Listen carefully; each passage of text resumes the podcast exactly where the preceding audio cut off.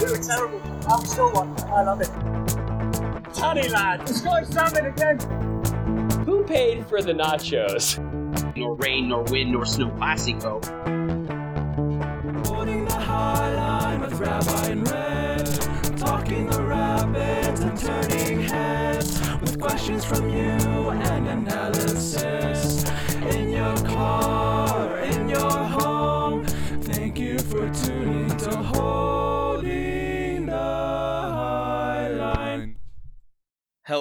Fans of the Denver Broncos soccer team.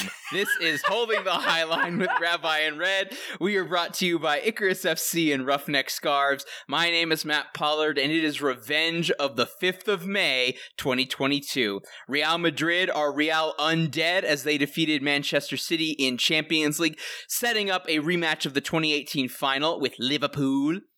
Seattle Sounders have broken the hoodoo of MLS playing in CONCACAF Champions League, and Andre Shinyashiki is still the 2019 MLS Rookie of the Year. I am joined now by a man who knows that this is the way, Rabbi Mark Goodman. Matt, it's great to see you. For those of you, uh, very occasionally, I feel like you do such a deep cut into soccer nerdery that it needs to be annotated. So, this is my annotation color commentary of your opening line, which is you. Matt is referencing a People magazine um, article, tweet, something Article. about um, uh, Reese Witherspoon attending a Nashville uh, SC match, but they misidentified the club as Tennessee Titans Soccer Team FC or something like that.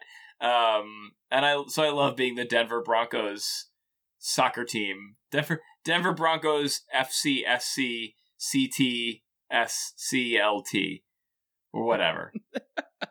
Yes, no, but that was, and, just to be clear, folks, this was literally this is the editor and then the writer at People Magazine. This wasn't some dumb quote from Reese Witherspoon or some dumb tweet for her or anything. This is literally like this is random. This is this is the New York Times wanting to like TMZ report on a celebrity doing something and then mixing up the teams by accident. Like this is the It's this year's version of uh, asking Bastian Schweinsteiger if he's going to win the World Cup with Chicago Fire. Yeah. That is that is apropos on that mark. But um speaking of news that broke that was kind of a press release that is interesting and different and also I'm kind of confused Mark. Uh there was a joint press release by all of the teams and the league uh earlier this week that Major League Soccer has partnered with socios.com S O C I O S um that comes from the Spanish word folks that refers to the fan membership ownership structure that you have in Spain. Uh, Google it if you want to Google like Socios Barcelona, Socios Real Madrid. They'll talk about who owns those clubs and that stuff. Um, and so Socios.com has become the official fan loyalty partner of Major League Soccer and all 26 teams. Mark, um, at Major League Soccer, our emerging venture team is always looking for ways to apply the latest technology to provide North America's young and most tech savvy fans with new opportunities to become connected in a significant way to our players and clubs, said Chris Schlosser, the MLS SVP of Emerging Ventures. We're excited to continue our progress approaching approach our progressive approach to blockchain technology at MLS with socios.com, joining forces with MLS to explore what the best iteration of our blockchain based fan engagement product will become truly exciting, said Max Rabinovich uh, from socio.com. Uh, our partners are going to have far reaching positive impacts on our of evolution and shed light on what the Socios fan engagement universe on the blockchain can be as a whole. MLS is a perfect home to begin the educational journey in North America. Mark, this is different. This is new. And uh, Mark, are NFTs is like fan crypto? Is this basically MLS trying to come up with their own version of like Fanatic Fan Cash?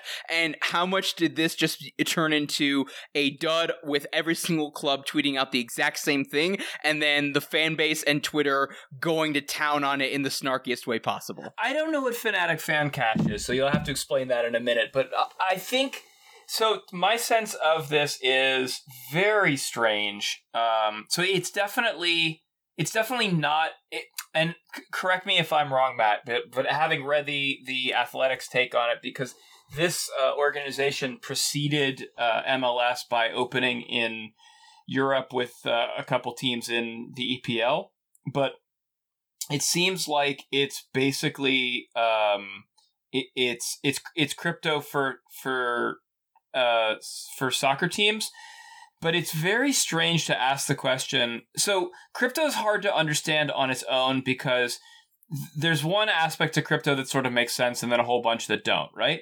The part that makes sense about crypto is what if we could have currency that was harder to trace so that it didn't feel like um, it, you know, the, the, there was there were the peering eyes of the government was looking over your shoulder. And another way of saying that about crypto is why do governments have to issue money when anyone can issue uh, money? And that's kind of a legitimate thing. The problem with crypto, of course, is it is the so-called intrinsic value of it, right? Like you and I agree that you can get that if I give you a cup of if I give you a dollar, you will give me a cup of coffee. But it becomes harder to say that when you hand me a Bitcoin, right? We assign a value to it, and hopefully people will decide that the value stays. But of course, the way things are going with crypto, the value goes up and down. That gets a lot more complicated when you do it assigning it to a soccer team, right? So I buy a Rapid Buck, right?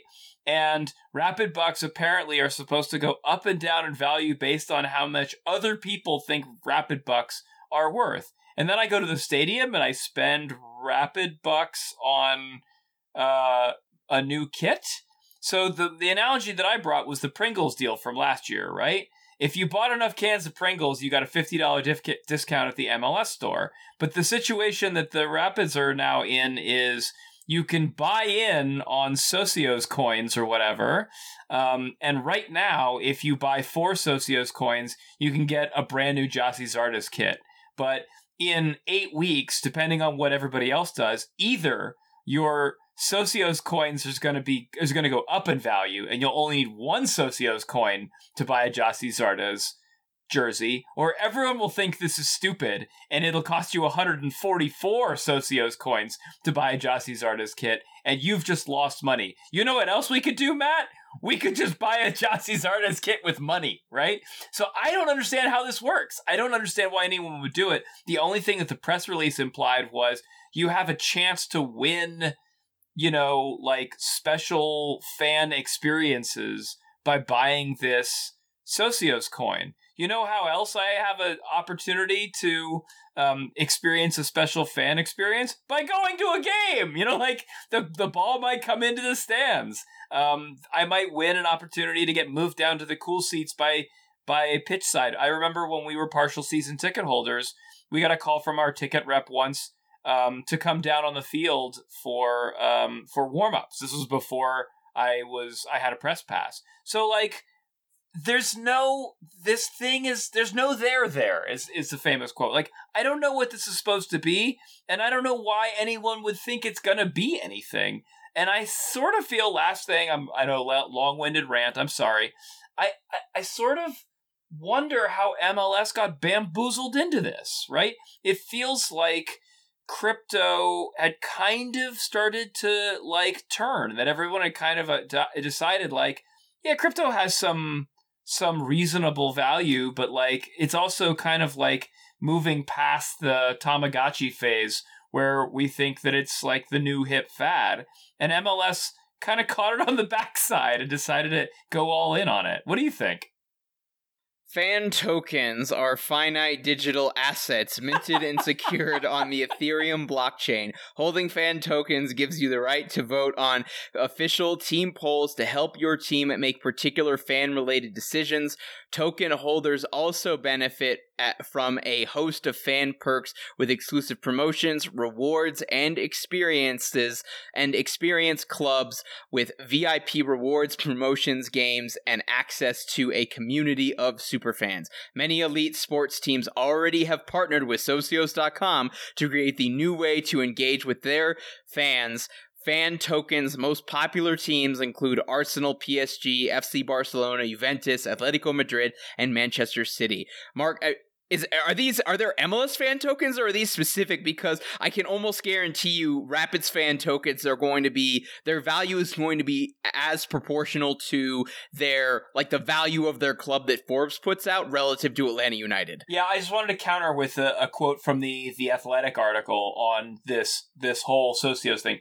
Darren Epstein is a former Arsenal shareholder who is now closely engaged with the club hierarchy as a fan representative. He says Arsenal token holders have been offered a handful of seemingly trivial polls and VIP competitions since the token launched last summer, including one poll that earned the club the unprecedented rebuke from the Advertising Standards Authority, right? You're not getting buying in. You're not buying in on the ability to decide whether we should sign Gyasi Zardes. We're signing in on on like the decision whether to replace four chairs in the corner of section 117 with um uh, uh burgundy or blue seated chairs. Like there's it's I don't know, it's insane. Mark, uh, on Wednesday, Seattle Sounders won the second leg of the CONCACAF Champions League final over Pumas in front of a sold out and I believe the largest crowd question mark in an MLS team's history, certainly largest MLS team playing in Champions League history. Uh, they won that game by a score of 3 0. There are other outlets and podcasts and Seattle related things or MLS national media outlets that will cover that game in a greater landscape. But Mark, I think it's it's worth pointing out that now the hood is finally broken. I still didn't believe, Mark, with it being 1 0, with Ruidíaz scoring on the most broken play in the 45th minute that Seattle was going to win this. They had to make two injury substitutions within the first half hour. Seattle was getting a bunch of chances, and I'm just like, watch. Pumas is going to get a random break at the end of the half and everything. And Dinenno, the guy who scored the two goals for them, and the first leg is going to score and they're going to see this way out and everything. And i really i honestly didn't start to believe until Ruidíaz put that one in in the 80th minute and then finally i'm like okay i can i can open my i can expose myself to some vulnerability of possibly that this is going to be the exact same nightmare that i've watched 15 times before and everything. I'm going to believe and then minutes later Nico Lodeiro scores the third one in there and i'm like okay this is it. So uh, this is an achievement for major league soccer i think it should be pointed out given how much i think people were i was definitely hashtag uh, MLS for Seattle. Last year, I was hashtag MLS for the Union or hashtag MLS for Philly. Basically, if it's not RSL or LAFC, Atlanta fans are kind of annoying. Most teams, most historically in this tournament, when there's one final MLS team standing, and I am all in for them, like I was for Montreal Impact when they made the final, whenever it was. Uh, so this is first and foremost an achievement of the Seattle Sounders. I think secondarily, less importantly, but still important, was that this was a victory for Major League Soccer, proving that one that this was possible by actually doing it, and also showing that it could be done in style. I think it was ec- extremely fitting that Seattle did in the second leg at home what historically Liga MX teams have done to MLS teams when the second leg is back in Mexico and the first leg was indecisive from an, an aggregate scoreline standpoint. So that was refreshing. But Mark, I think it's worth pointing out there's some people on Sounders Twitter. I chose to not engage on Twitter for much of it because I'm like, okay, this is getting annoying and a little bit too much. Yay, Seattle's, you know, the greatest team in the entire world. No, Real Madrid's the greatest team in the entire entire world at the moment, folks. In any case, um, I think it's worth pointing out this is, by many metrics and to many pundits, was the strongest group of MLS teams to make it to the round of 16. Talk to anyone in the media, in the technical space, um, punditry down in Mexico in this iteration of the tournament, the round of 16, with the four Mexican teams, the four US based MLS teams, and the one Canadian based MLS team in that iteration of the round of 16 of the Conca Champions League. This was the weakest pool of Mexican teams to qualify for Champions League. Pumas is regarded as, when it's only been one Liga MX opponent in the final, this was the weakest uh, this was the weakest team to be representing Liga MX against a non-Liga MX team in the iteration of this tournament. So you know this. So I, I don't think we should be saying that you know the Sounders absolutely had to run a gauntlet. Their first two rounds they didn't even have to play a Liga MX team. They got two relatively soft ones, but the fact is they've done something that no other team in MLS was able to do.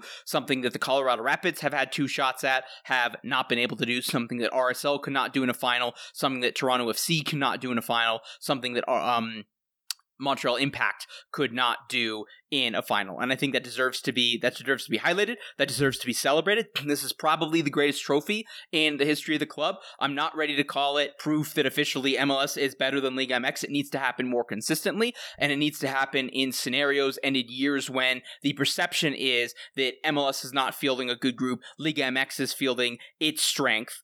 Um, you know, and I think it's worth saying that I think there's still an argument in terms of teams to make the final from MLS. I think there's still an argument would that Toronto FC team in 2018 beat this Sounders team? I don't know that it's that obvious just because Seattle wasn't able to do it against Pumas and Toronto FC got, you know, went, you know, 10 rounds in a heavyweight duel over 120 minutes plus penalties against Chivas, having already beaten Club America and Monterrey on the way to get there, something that Seattle did not have to deal with. So this is not a Sounders dynasty. Uh, they've won three trophies in the last six years, each one three years apart from the next. This is the greatest trophy in Sounders history. This is, I would argue, off the top of my head, at least third or fourth biggest trophy that an MLS team has ever won in terms of that. It's absolutely historic. It's fantastic. I'm happy to see it. Mark, um, and I think if this ends up being, if they went all in on CCL and it ends up being that the Sounders end up missing the playoffs, given that they're below the red line at this very moment,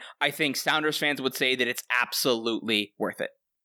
I like the way I like the spin you put on it. I will I will say that I think it was a little more hype, a little more uh, a little more awesome than you kind of gave it credit for. Although I, think your your categorization of the disbelief you had um, between minute forty five and minute eighty it was probably universal for MLS fans, which is basically if you've watched CCL finals before, you have the same feeling in your pit of the stomach, like oh I've seen this story before. I know how this one ends. This one ends in the center square is disappointment. The free space is uh, a letdown, right? Like, um, and you know, to that end, you guys all have to go online and check out a video of Andrew Wiebe trying to pop champagne and failing miserably. It's really one of the better videos I've ever seen uh, in the Twitterverse. Um, but one of the wonderful things uh, that you you also mentioned here, Matt, was and I never thought of it this way, and I really like the way you said it. Um, you framed it by by kind of pointing out that like in a in a negative way, but I still think the way I'm going to spin it is a positive, which is it's not to take the fact that the Sounders won it all, but they didn't have to go through Chivas or Club America on the way. Um, they went through Pumas, who seemed to be a little bit weaker. Um, does not take away from some of the remarkable matches that LAFC played, um, that Montreal played, uh, or that Toronto played. Such fun, um, amazing matches. You know, I mean, like, um, I will literally never forget um, what I saw from Giovinco, from uh, Mavinga, from um, Drew Moor. from Drew Moor, all the guys from Toronto FC going down to Azteca and facing Club America in front of like a hundred thousand howling cl- fans, you know, and and and Giovinco, uh, you know, uh, looping it up there uh, beautifully and and and just running it back beautifully in these amazing, amazing games. I mean, you know, it, it was just absolutely a remarkable experience for MLS back in the day. That being said, we stand on the shoulders of giants. They all built to this moment. Seattle got it done. Their fan base was out and loud, um, and it was really remarkable. And it and it was really enjoyable, enjoyable, and it felt like a, a real like kind of culmination. Um, and I think the timing was also great because it happened, as you kind of pointed out in your intro, on the same day uh, as the UEFA Champions League semifinal. So there's like this nice kind of culmination that uh, we're getting. We're, you know that's that we're at the the the point in the soccer season when big things are happening when um, teams are you know winning championships like Bayern Munich and being crowned and and so it felt like a, a, a coronation for the Seattle Sounders who as we all know invented soccer um, and that's insufferable and yet um, I'm really proud of them and I think it's really great yes I would have loved it if it was the Colorado Rapids but Matt and I I'm I think are pretty unified on the fact that there was no point in this season where we would have expected that the Colorado Rapids would have, you know, done a done a single, a double, or a treble. Maybe we could do a single, but a double or a treble didn't didn't seem in the cards, considering that two weeks ago we didn't have a designated player at all. Listeners, this past Saturday at Dick's Sporting Goods Park, the Colorado Rapids were victorious in their revenge of Pids giving a 2 0 victory over the Portland Timbers. Both teams, Mark, came in absolutely walking wounded. Danny Wilson and Jack Price both out for the Burgundy and Blue. And then once again, Lucas Esteves coming off the bench for the Colorado Rapids. 433 on paper mark is what internally was circulating throughout the press box. There were times where it looked a little empty buckety, and I think ultimately ended up being a, a 4 2 3 1 at times. Then ultimately at the end, I would argue it was a 5 3 1, given the Rapids were down to 10 men by the end of the game. And then obviously Portland Timbers dealing with their own injuries. Sebastian Blanco was not able to play in this game. We know what their record and what they are like as a club without him, and they were very much impotent in the final third. And defensively, they are a shell of themselves without Diego Chara. Diego Chara, however, is more reliable than the U.S. Postal Service, uh, and he was unavailable as well, and that left them exposed. Colorado Rapids get it going on set pieces. Mark will start in the 20th minute where Lalas Abubakar heads in a ball, a perfect corner from Bryan Acosta, who subbed in, who started in the place of Jack Price. That goal, however, was called off by VAR when Armando Villarreal went to the monitor, determining that Jonathan Lewis was offside. I'll have a pool reporter update for you in a little bit on that, folks. But then 10 minutes later, crash, bang, wallop. Diego Rubio, his annual direct free kick goal, almost two days to the year since his goal back in Vancouver. Mark, absolutely fantastic, bent it over the wall, albeit a little bit benefiting from the fact that Larrys Mabiala doesn't jump and the ball goes maybe two feet over his head. In any case, 1 0 at the near post there. Mark Anthony Kaye had a chance to put the Rapids again ahead 2 0 in this game in the 37th minute off of a corner that took a couple deflections, was set off by Zardes, goes off the crossbar and down. A snake bitten moment from Mac, but he would get revenge in the end on that. That play, however, was ruled offside, so it would not have counted. Maybe really mark only two chances for the Portland Timbers really for me. And the first big one came uh, just before halftime when Loria chested down a really good ball from Yimmi Chara, or excuse me, Dairon Asprilla, uh, but ultimately it was saved by William Yarbrough. And then uh, things got interesting in the second half. Rabbi Jonathan Lewis with his first really big opportunity, saved by Ivacic in the fifth, in the 47th minute. Gyasi Zardes with some nice little dancing footwork, having some fun with the right joystick on FIFA, if you will, narrowly missing the right side of the post after he creates his own shot. And then things get crazy in the 63rd minute when Diego Rubio comes lunging in, reckless tackle, ball completely late on uh, Rasmussen, the outside back for the Portland Timbers, and Rubio is given his second yellow card. The Rapids are reduced to 10 men. Uh, Jonathan Lewis set up on a breakaway from Michael Barrios. He shoots right into the goalkeeper once again. And then in the 90th minute, plus five, Mark Anthony Kaye set up from Michael Barrios, curling it past the goalkeeper and inside the far left post to make it 2 0. And the Rapids are out of dodge, down a man, up two goals, beating the Portland Timbers. In the words of Austin Trusty, they were motivated to go out there and kick their butts, and kick their butts. They did. Rabbi, what was your favorite thing about this past Saturday when the Colorado Rapids and Diego Rubio had a wild night at the Dick?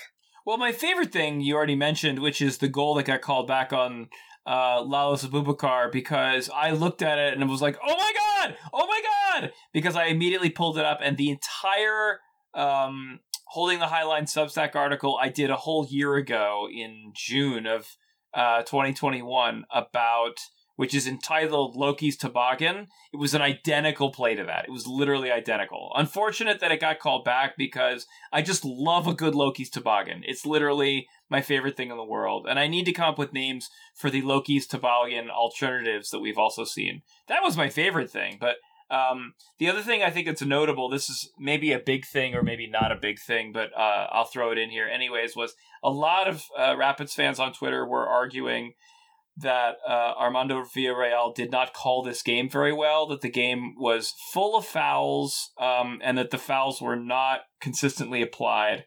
That some stuff the Timbers got away with that the Rapids did not get away with. Um, that the second yellow card on Diego Rubio was not really worthy of a yellow card, which I think in Rubio getting in trouble and getting fined for not leaving the field of play, uh, Diego Rubio would have agreed with that sentiment from our fans. Uh, for me, when a game has this many fouls, it, and this game had a lot of fouls, it was um, it was a physical game. 21 fouls, I believe a 11 yellow cards mark, which is kind of you're talking about a 2 to 1 ratio on that and basically the equivalent of half the players, half the starting players getting yellows. Yeah. Yeah, to me, like th- saying that some of the stuff you know was let go and then it gets called inconsistently, it, it's quibbling a little bit in the sense that like the ref called a lot of fouls, right? The fact that he didn't call every single foul or he didn't call it even tighter is is immaterial to me. I think the the I like this ref. I'm a little biased, I'll be honest. There's some guys who come on the field and I know from reputation that I think they're going to be f- fair. Um, Villarreal's one of them. Uh, Alan Kelly's one of them. Uh, Ismail Elfath is one of them.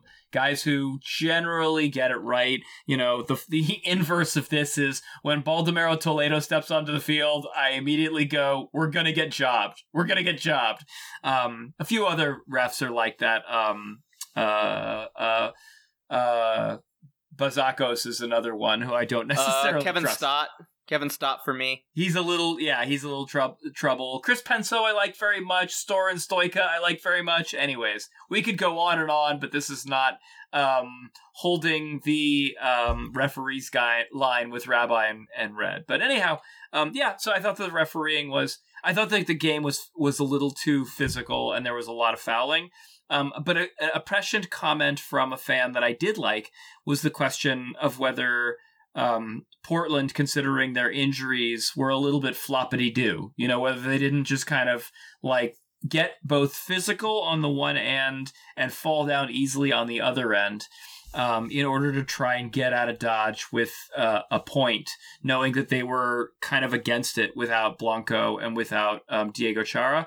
Um, you know, I think that that's an accurate assessment, and I also think that like this team just didn't look as strong without Diego Chara on the field. I mean, Chara knows how to foul. He knows he knows how to foul enough to get that first yellow card and not get a second. He knows how to do that, and he knows how to tackle enough, um, just enough to really frustrate the other team and stop them, but not enough to get himself into trouble. And you know he wasn't there, and so I think that the Timbers had to resort to a little bit of um, hack a Shaq in order to kind of get through the game. And they didn't, you know, ultimately did not pay off for them. So um, it's great for the Rapids to break the duck. You know, they were five games without a win. Um, Portland's not right now one of the stronger teams in MLS, which takes us back. If you go back, our last two opponents that we beat were um, uh, Sporting Kansas City, who's not particularly strong, um, and who was the team before that that we beat? It was another team that Atlanta mark and with Josef potentially, you know, going to be touch and go the rest of the season without Brad Guzan, I think it's a fair question if that's a playoff team. So you're Yeah. talking about you you beat a team that had a crisis of confidence, a bunch of injuries, and is now going to be bad and lose. Sporting Kansas City, who might have their worst season under Peter Vermes since winning MLS Cup, Yeah. and now an injured Portland Timbers, where we know what their record is with and without Diego Chara. We know what the record is with and without Sebastian Blanco. They didn't have either of them in order's revenge. It had to be three points. Yeah, and and and you know what? To some degree, Matt, um, this is soccer uh, in a long season, which is some teams are gonna rise and some are gonna sink. If you can feast on the bottom dwellers, um, you can pretty much ride that because we've we've been the bottom dwellers in both of our histories covering this team. Um, you can ride that to the playoffs. You know, you can get a five, six, seven seed in the playoffs just by beating the bad teams in your division. Um, so keep the heat on, and the Rapids will be okay that way. But I think we want to see a little bit more quality out of this team. Um, we're going to need to get healthy, as you mentioned. We're going to need Wilson back. We're going to need Price back. Um, and we're going to need some of our younger players to emerge in order for us to definitely solidify, you know, a mid a mid table uh, or upper bracket uh, finish for the season. Um, I want to talk about my good things, Mark. Let's start with Diego Rubio, uh, who obviously had a goal. Um, and you know, it's kind of every single time there's a goal on a set piece, somebody asks Robin Fraser, and he almost has like a built-in script of like bullet point the three or four things that he talks about with that. But I think, fortunately, Mark, the fact this was a direct free kick, he instead of waxing poetic about Chris Sharpie, which we all love. We, we, yes, we like to hear him say that. We like to hear him talk about Chris Sharpie. Chris Sharpie is, you know, his approval rating amongst Rapids Twitter has to be at least 95%. It could very well be 100%, but instead he was just talking about Diego Rubio practicing that, the fact that he practices it with um dummies, the little mannequin, like like the ones that like are the bar that like you fork into the ground to have somebody stand in there. So he practiced it with the wall, different angles, different approaches, and he hits a lot of those in training, according to Robin Fraser. And I don't think it was super surprising that ultimately he ended up hitting one this season and did it in a moment where it was needed and critical. And so I think that was really important for momentum because I think the Rapids were obviously frustrated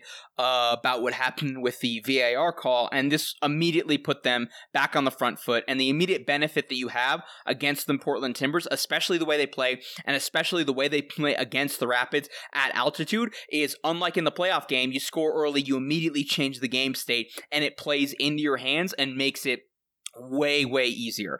Um, I want to talk about Bryan Acosta, who I thought was absolutely fantastic in the midfield. I thought he covered space really well. I thought he was decent in terms of his build up play and everything. And it was to the point where every couple of minutes I would notice Acosta do something that I was like, ooh, that was really good. Ooh, that was really good. And by the end of the 90 minutes mark, even though they, the Rapids were down a man for, you know, 30 minutes plus what, an extra five for the stoppage time, I, I didn't even, I wasn't even missing Jack Price, as crazy as that is to say, because he was good on set pieces and he was good from the run of play. And I think he worked so hard in a way that freed up Mark Anthony Kaye to do some of what makes Mark Anthony Kaye, the best that he's capable of. And in that, I thought it was vindicating for Kaye to get his goal at the end and vindicating for Michael Barrios, who I thought was fantastic in transition off the bench as well. It was really good.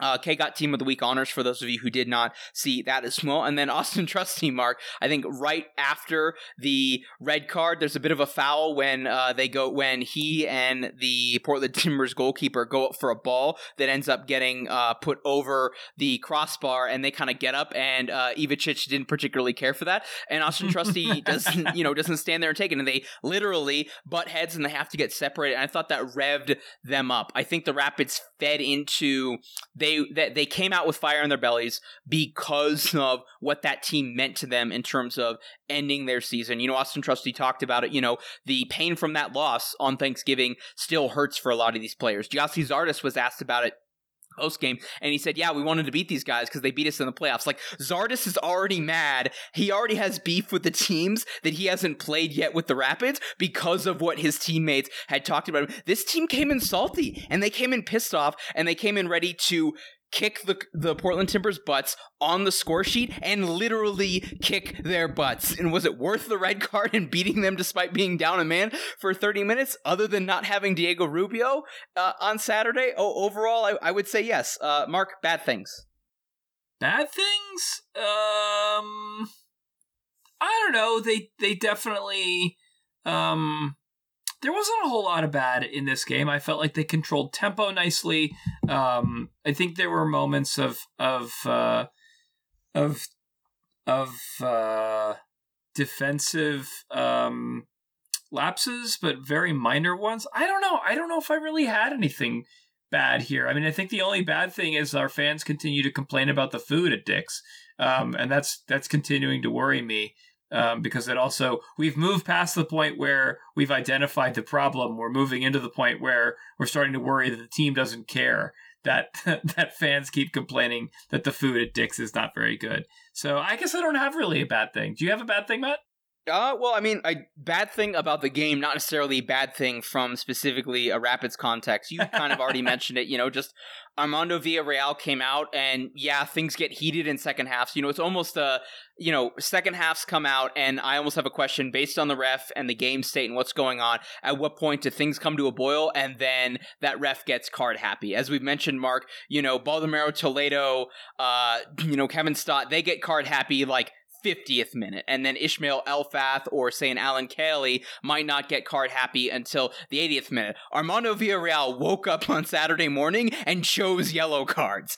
And that was kind of frustrating because, you know, he starts calling these sticky tack fouls, you know, um, let me look it up when the actual um, when the first yellow cards happened. I believe the first one, you know, Max gets one that was a little ticky tack in the 70, 17th. You have Mabiala who gets called for a yellow card in the 29th. That set up the Diego Rubio goal. Was it a foul? Yes. Was the yellow card and borderline for me? But then Williamson comes in and he starts arguing. He gets a yellow card for dissent. And then so at that point, once you kind of set that precedent a half hour in, you want to call the game consistently throughout the 90 and that just forced more ticky-tack fouls which frustrated more players who were called for committing the fouls who then got further frustrated. It amped things up and then eventually everybody was going to get reckless. And so in that regard i'm not surprised that somebody did something reckless and thoughtless in a moment that ultimately put the officials in a position to make a difficult decision.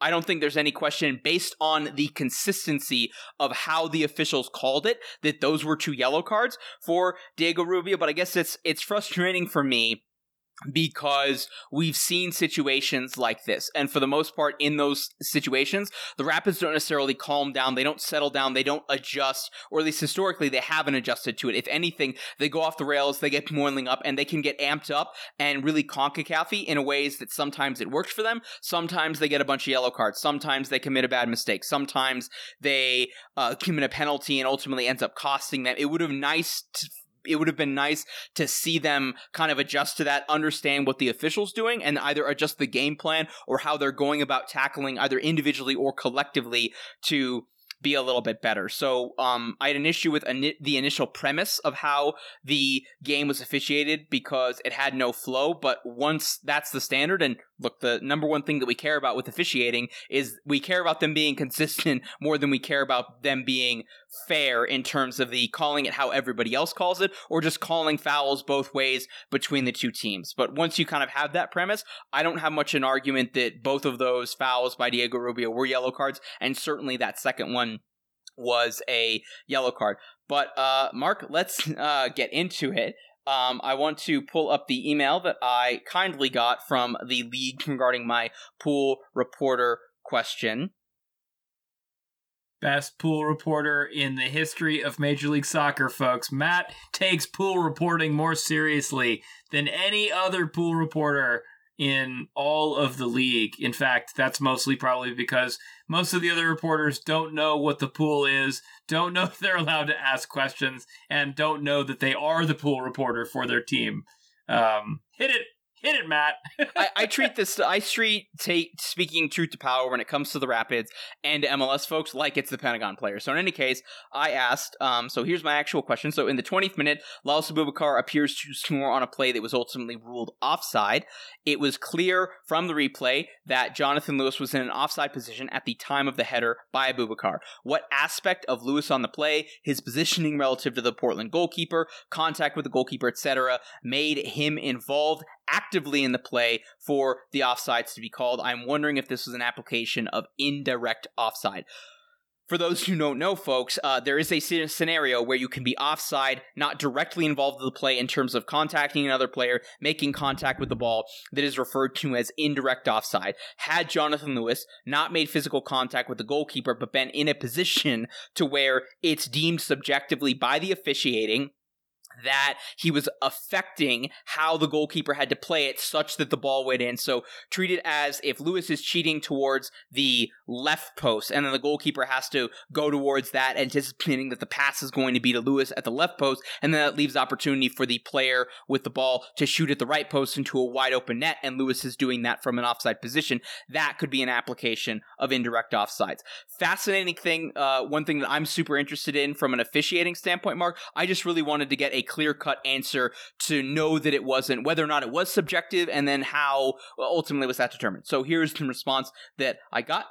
Colorado Rapids player Jonathan Lewis was in an offside position when Lalas Abubakar headed the ball forward, and Mr. Lewis's proximity to the goalkeeper and physical contact with the goalkeeper meant that he was guilty of the offside uh, of the offense of offside interfering with an opponent. If you look pretty quickly, folks, um, Jonathan Lewis is almost boxing out Ivacic initially on the run up to it. I think if Lewis is not there, I think there's a decent chance the goalkeeper at the very least challenges Abubakar for the ball in the air. Whether or not he gets there first or wins the ball, um, I'm not sure. In any case, so there's contact before on the run up to the play, and then Lewis pretty clearly stomps on the foot of Ivacic right as he's going to jump up in the air to try and make the save and react to Abubakar's header.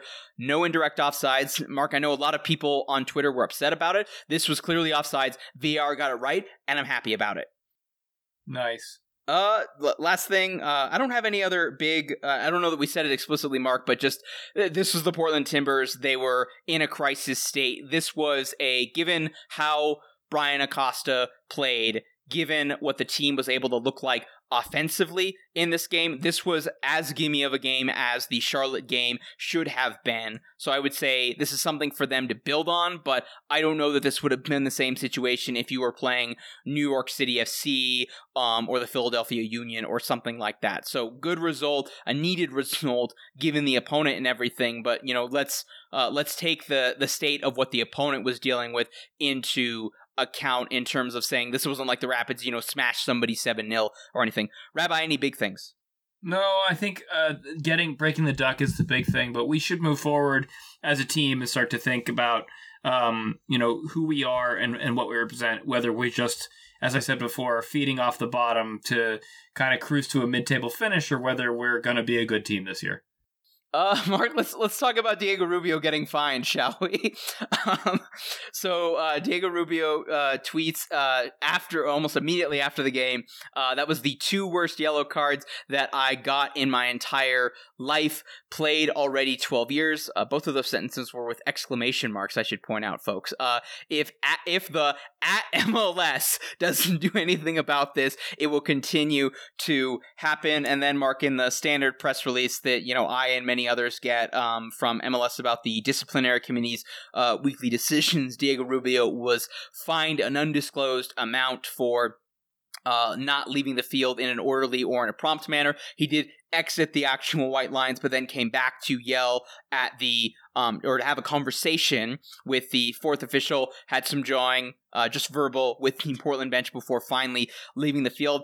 Was that a little bit harsh in terms of how I've seen when other players have normally been fined for that, and how slowly they go about exiting the field? Maybe a little bit. And for those wondering, folks, this wasn't uh, this wasn't uh, the MLS Disco going about like you know covertly trying to find him for that tweet that I believe is still up for you know at Diego Rubio underscore. Um, MLS has uh, the Disco has fined players in the past and publicly stated that it was for public statements either in the media or on social media in terms of dissent or violating the league's social media policy or something like that. So um, the fact that they said that it was for exiting the field means that it was for that and not for the tweet. There's been reporting on this in the past. Nothing really concrete that those fines are typically, depending on the offense and the offender, and whether or not it's repeats, somewhere between $100 and $500 for really bad repeat offenders, you know, like Nigel DeJong, DeJong breaking Darlington Nagbe's ankles. Mm. Um, there's been reporting that those fines could be upwards of $1,000. Mark, I would be shocked if this fine um, potentially, like for like really, really bad, like the worst, like Jermaine Jones with the New England Revolution, like almost tackling unofficial after you know not getting a call his way. Maybe, um, uh, maybe Clint Dempsey ripping up the. No, my only um, question was on the amount. You said a thousand. I was like, a thousand's not a lot. You mean a thousand in terms of like being the upper bound for what these fines can be. I would imagine that Diego Rubio fine is somewhere in the low hundreds of dollars. Um, wow. So that was kind of it. I thought um, it should be a lot higher than that. No. Like, I don't, uh, Mark, there's there's still guys like only making like 65k in this league. Like I a hundred bucks can be a lot I to guess. people. Fair point. Okay.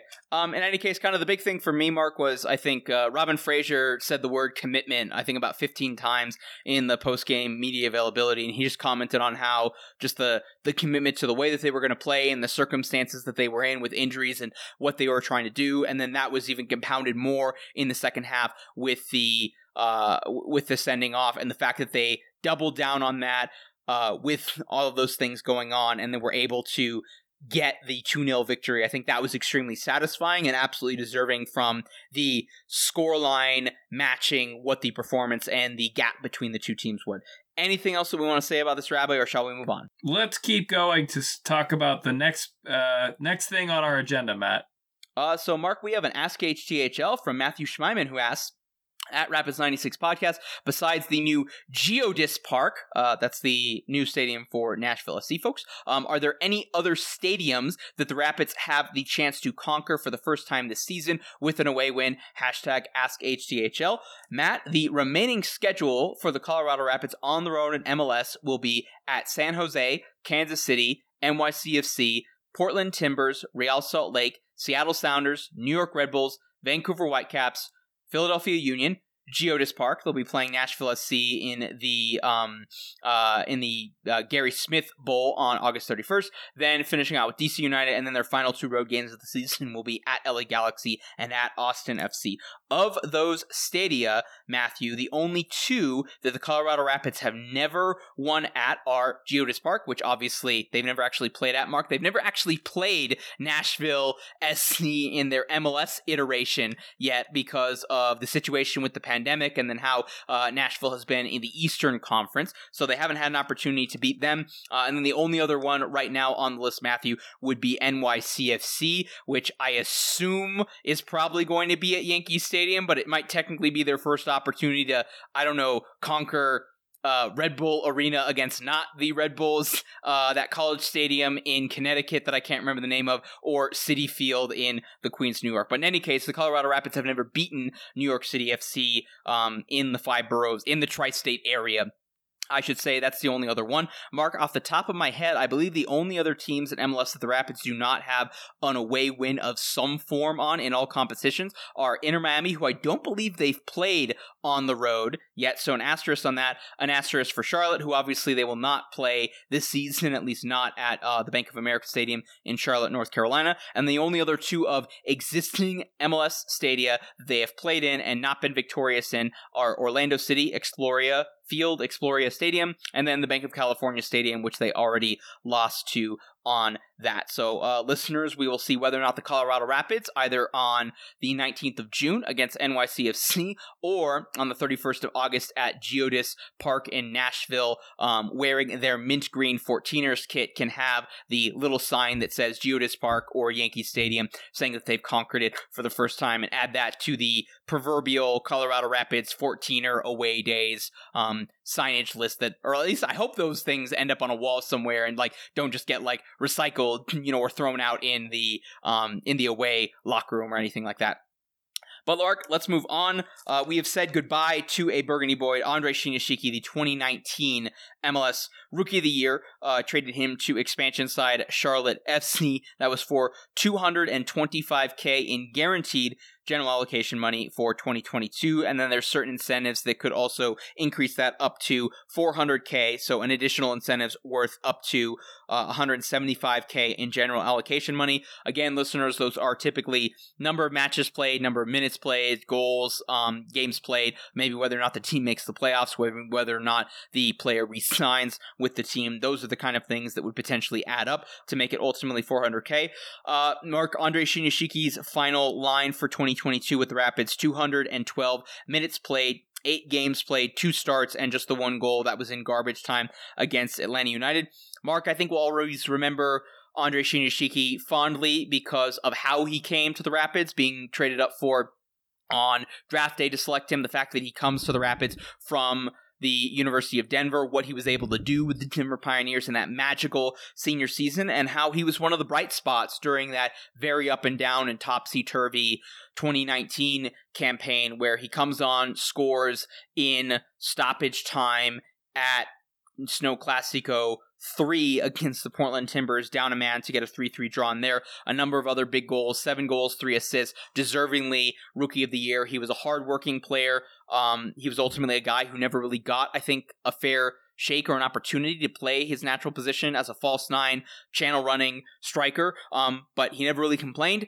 He was a hardworking player. He was one of the dogs, as he said in, as he said multiple times in the locker room. And the fact that he was good at other things, the fact that he was quintessentially a Rapids player in terms of being hardworking, unremarkable, and humble, fit him into other roles in terms of at times being a serviceable wide player and also at times working as a midfielder because one of the things that Jamie Frank really um, complimented and loved about him at DU is that he was really good pressing. He was a good defensive work rate striker. He's the opposite of what Cristiano Ronaldo has been at the, you know, at the club formerly known as Manchester United. And that made him, ironically, or almost fittingly, a good option at a destroying number eight role, or at the very least in a wide role where he would track back, sometimes all the way into the defensive third to allow Sam Vines to do his attacking thing and be a very good, miserable to play against defensive attacking player.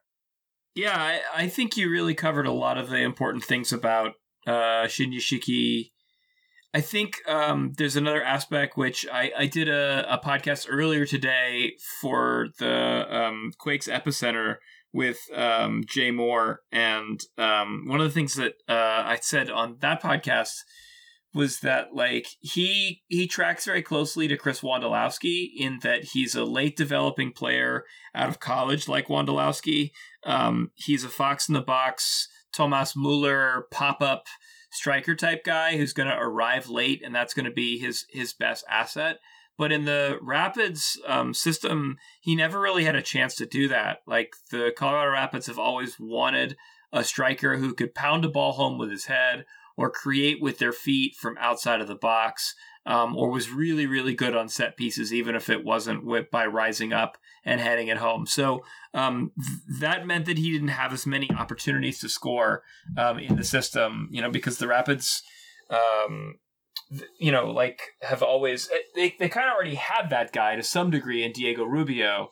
Um, Rubio a little bit more dribbly, a little bit more um, right-footed also, um, and and maybe even a little bit more filthy in the dribble um, than Shinyashiki. I think Shinyashiki was uh, never quite found exactly the best best role for himself with this team I wonder whether he will at Charlotte. Uh, I wonder whether that's going to be a place where he'll fit in better as like a guy off the bench in the 70th minute to get the game winning goal. I wonder if his kind of profile in professional soccer has been set, and it's a good one, which is um, to be like a, a late option who has a and a and a sometime starter who will get you five to eight goals a season, but is not going to be the the main breadwinner for the club and is never going to have like a, a, a golden boot winning season. Um, I think that that's that's totally fine. You know, a lot of good soccer players have carved out long, healthy careers in this league. Um, without necessarily being the most important guy, the most famous name, um, you know, being being a guy as you mentioned it, Matt, who is a forward pressing striker who is really good defensively in kind of like um, counter pressing or pressing uh, in the opposition final third. It, that's a really really valuable little skill that. Um, if you get known for that in this league, I think a lot of GMs and managers will say that's a guy I want on my team, even if I'm not willing to give him DP money or tam gam money for it. And so I wish him well. I think he's going to have a fairly long and fairly successful career in MLS, even if um, he never gets invited to an All Star game or makes a whole lot of Team of the Weeks.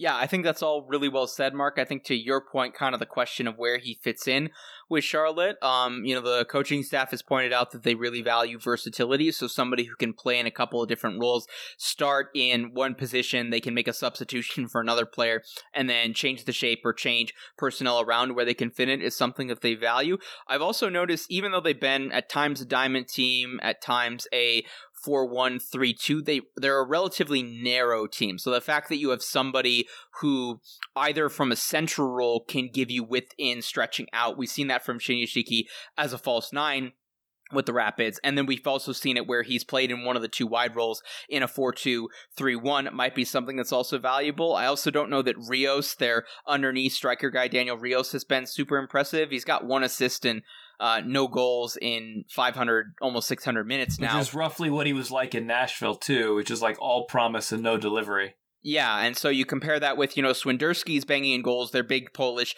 DP and everything. And so if he's going to be the starting, if he's going to be the main goal scorer, if he's going to be the target striker, the hold up player and everything, if Ortiz is going to play underneath them and everything, you know, having another guy who's withdrawn can give you another advantage in the midfield. Having a guy who can either play out wide or start out wide and then move out wide can be something that's valuable. And then maybe a little bit more of a channel runner similar to Alcivar out of the midfield, I think will also be valuable. So look, he's a he's a different piece on the proverbial uh, uh, Carolina Swiss Army knife that they now have to where I think he's going to be given an opportunity. I just I think the thing that's really unfortunate is he came onto the team and you know it was it was obviously Kei Kamara and then Diego Rubio, but he was actually getting opportunities, and I don't know that the team is going to play with two central strikers in a 3-5-2, 5-3-2, or a 4-2-3-1 set up where Shinyashiki was going to get a lot of minutes. Because I think if they're playing with those two, I think Shinyashiki and Rubio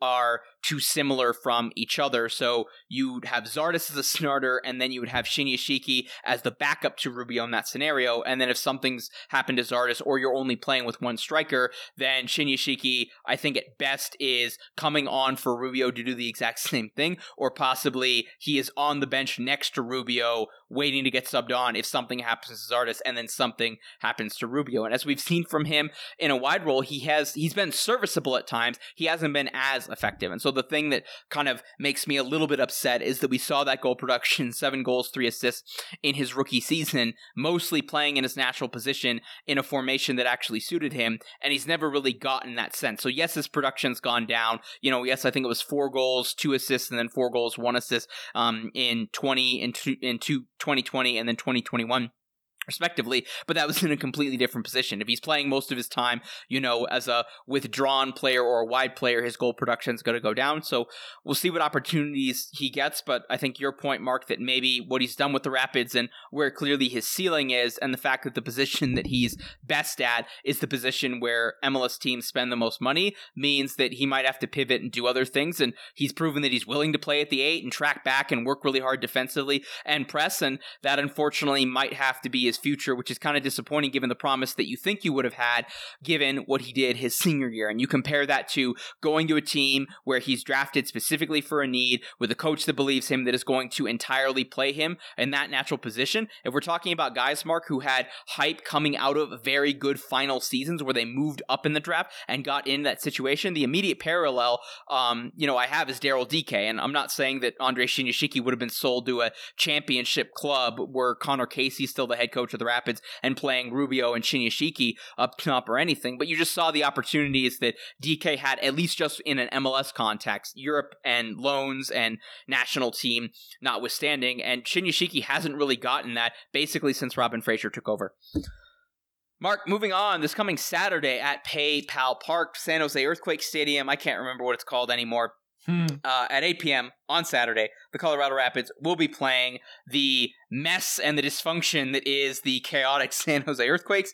We are currently 934 through the 2022 Colorado Rapids season. Uh, they are sitting in eighth in the Western Conference, one spot below the playoffs. They have 12 points off of nine games played, an even record of three, three, and three. They have a neutral goal difference, and away from DSG this season, they have zero wins, three losses, and one tie. San Jose Earthquakes bottom of the barrel, 13th in the Western Conference, six points off of nine games played, one, five, and three. That one win was against the Seattle Sounders in a chaotic comeback after Seattle still had a hangover from CCL.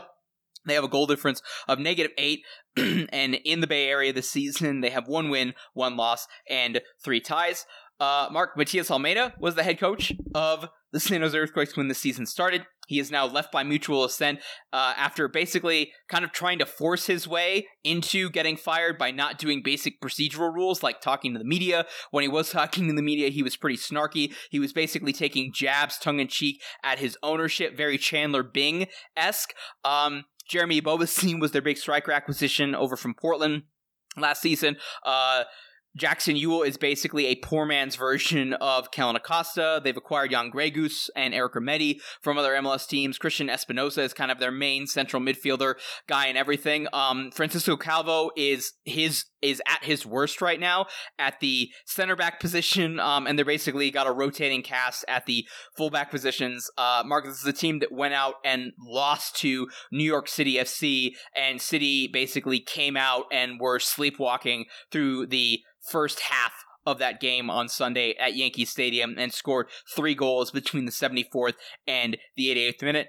Mark, this is a bad team. This is a hmm. chaotic team. This is a team that you never bet on because of how bad they are. This is also a team that you never bet against because Goonies and Chaos and Never Say Die, and they can just 90 minutes of intensity their way to getting a random result out of nowhere. That being said, given where this team is probably going to be at the end of the season, given where this roster is, and given that other teams will comfortably beat them, for me, Mark, this needs to be and will be three points on Saturday.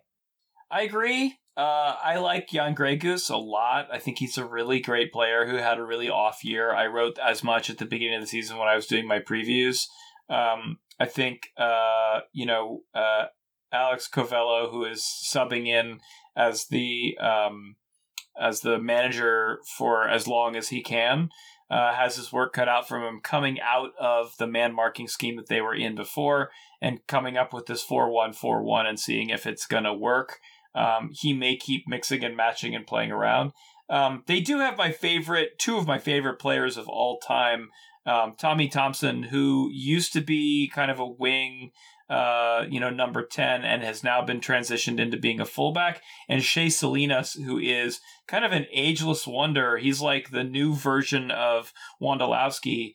Salinas is 35 years old. Um, he primarily plays as a left wing sub off the bench after like 70 minutes. Um, but the dude just does things. Um, he has no joke, Matt. This is like sounds like a made up number, but it's it's true. 291 matches for the San Jose Earthquakes. Um, he played 17 games. Sorry, I take that back. He has 291 from 2011 to uh, now, but he also played at the very beginning of his career another 46 mass- matches. So he's well over 300 and on his way to 350 for San Jose. Um, uh, yeah, he played 30 games for the Caps and 17 for Philly Union. I just really like Shea Salinas. I don't really have much to say here. But yeah, this team is really weak, um, full of players who um, were kind of like. I think the the general manager was like, we can't actually afford somebody good, but we'll get somebody who is um, available and roughly at the cap space um, that we can hit. Um, last thing to note uh, is Cade Cowell, who kind of blew up at the beginning of last year, um, and he's been a little bit more quiet and unnoticeable to date. Um, he's 18 years old. He mostly plays left wing, although they play him as striker sometime too. Um, I wonder if Jeremy Ebobisse has kind of like not been a guy who plays well off him, or whether it's more about the formation or what it is. Um, I'm not really sure. Last thing to note is um, JT Mark uh, Marcinkowski is a is a lovely uh, goalkeeper. He's kind of one of these guys who uh, is an up and comer, and I think in three to five years might be in the conversation for being in the USMNT player pool um, if he continues to develop along that curve. Um, you know, uh, really great goalkeepers don't really kind of come out until later in their careers sometimes. Um, but you know, I mean, people are giving a shout right now for Stefan Frei to get back into the USMNT player pool, but you know that's recency bias for sure. For sure. So yeah, definitely the Rapids need to get three points off one of these bottom feeders. Um, they need to show this team who's boss. Um, but it is an away game, and so I think that that that, poses some some problems for the Pids. Interim head coach uh, Alex Covelo has definitely changed what they're trying to do, folks. Uh, forget the man marking that we saw under Matias Almeyda. They've come out in a flat 4-4-2. Um, last week against City, they came out in a 4-1-4-1. I would imagine much more old school MLS 2.0 tactics from San Jose. They're going to be comfortable in transition. They're going to have numbers back behind the ball. Um, there's going to be blocks of four, and they're just going to gum it up and try to out effort what the opponent is trying to do tactically. In that, they're kind of right for the taking mark. They haven't been great on set pieces. You know, whoever individually is matched up against Cristian Espinoza, depending on where he is in the field, make sure that you ultimately deal with him. Francisco Calvo's bad. I think with no Diego Rubio, I think that probably sets it up um, I don't know if you'd go four three three here, Mark, because then you'd have Lewis and Barrios probably on the wings and anything. But in any case, that this center back pairing is right for leaving space open and just little half spaces and little mistakes that veteran a veteran striker should be able to take care of. I would not put I I would say it's highly possible that Gyasi Zardes opens up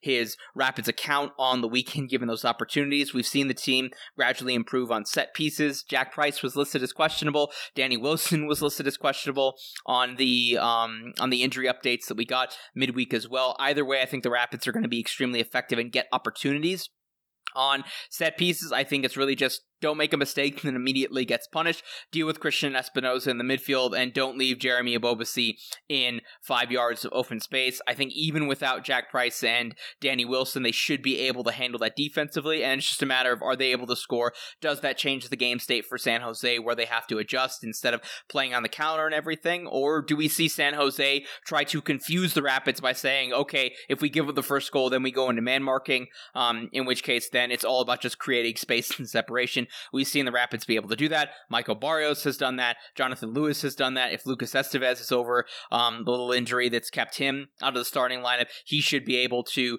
take care of that. Um, and the only other thing that I'm kind of looking for, Mark, I think it's a fair question.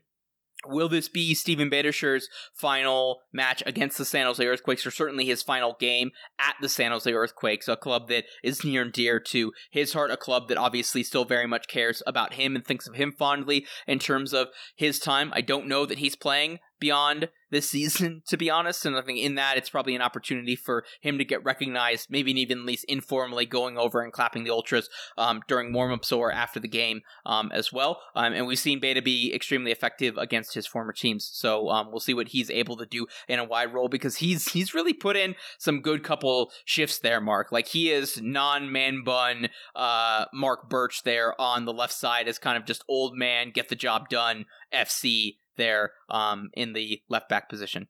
Rabbi, anything else that we sh- want to say about this, or shall we get out of here? Let's go, baby.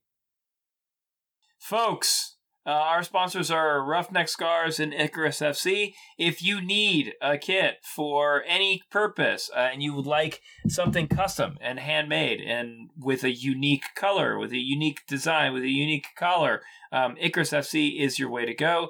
If you'd like a scarf for your supporters group, uh, for your big boys away trip, maybe you're having a golf outing and you wanted always wanted to make scarves for it. Big birthday party, huge anniversary. Think about it. Uh, Roughneck Scarves is the way to go. You can hit them up on the interwebs. Speaking of the interwebs, Matt is our interwebs master. He knows where you can find all of our written content uh, and how to get in t- contact with the show or find us on the Twitter sphere. Matt, tell them how to do it. Listeners, you can follow us individually on Twitter at soccer underscore rabbi and at LWS Matt Pollard. You can follow the podcast on Twitter at Rapids96 Podcast. Check out all of our written content at lastwordonsports.com backslash soccer, holding the high line at .substack.com and Pittsburgh Soccer Now at our Substack. That's where you can subscribe to us via email, view us in web form, become a paid highliner, five bucks a month or 42 bucks for the year to help support the media empire that is growing here at HTHL. If you want to get in touch in long form, Rapids96podcast at gmail.com. If you want to ask us a question on Twitter, use the hashtag AskHTHL or tag us. And if we bring further monetary value to your life, in addition to our Substack, you can also support us with a single cast donation at our Patreon, patreon.com backslash Rapids96 podcast, or head on over to the Denver Post for a really good deal on all of their digital sports content. denverpost.com backslash HTHL, as obviously they are swimming in Avalanche content as currently now, Mark, it is during a commercial, so I don't know if it's 1 1 or if it's into the third period yet in game two of the Avs taking on the Nashville Predators. In any case, listeners, we'll see you next week.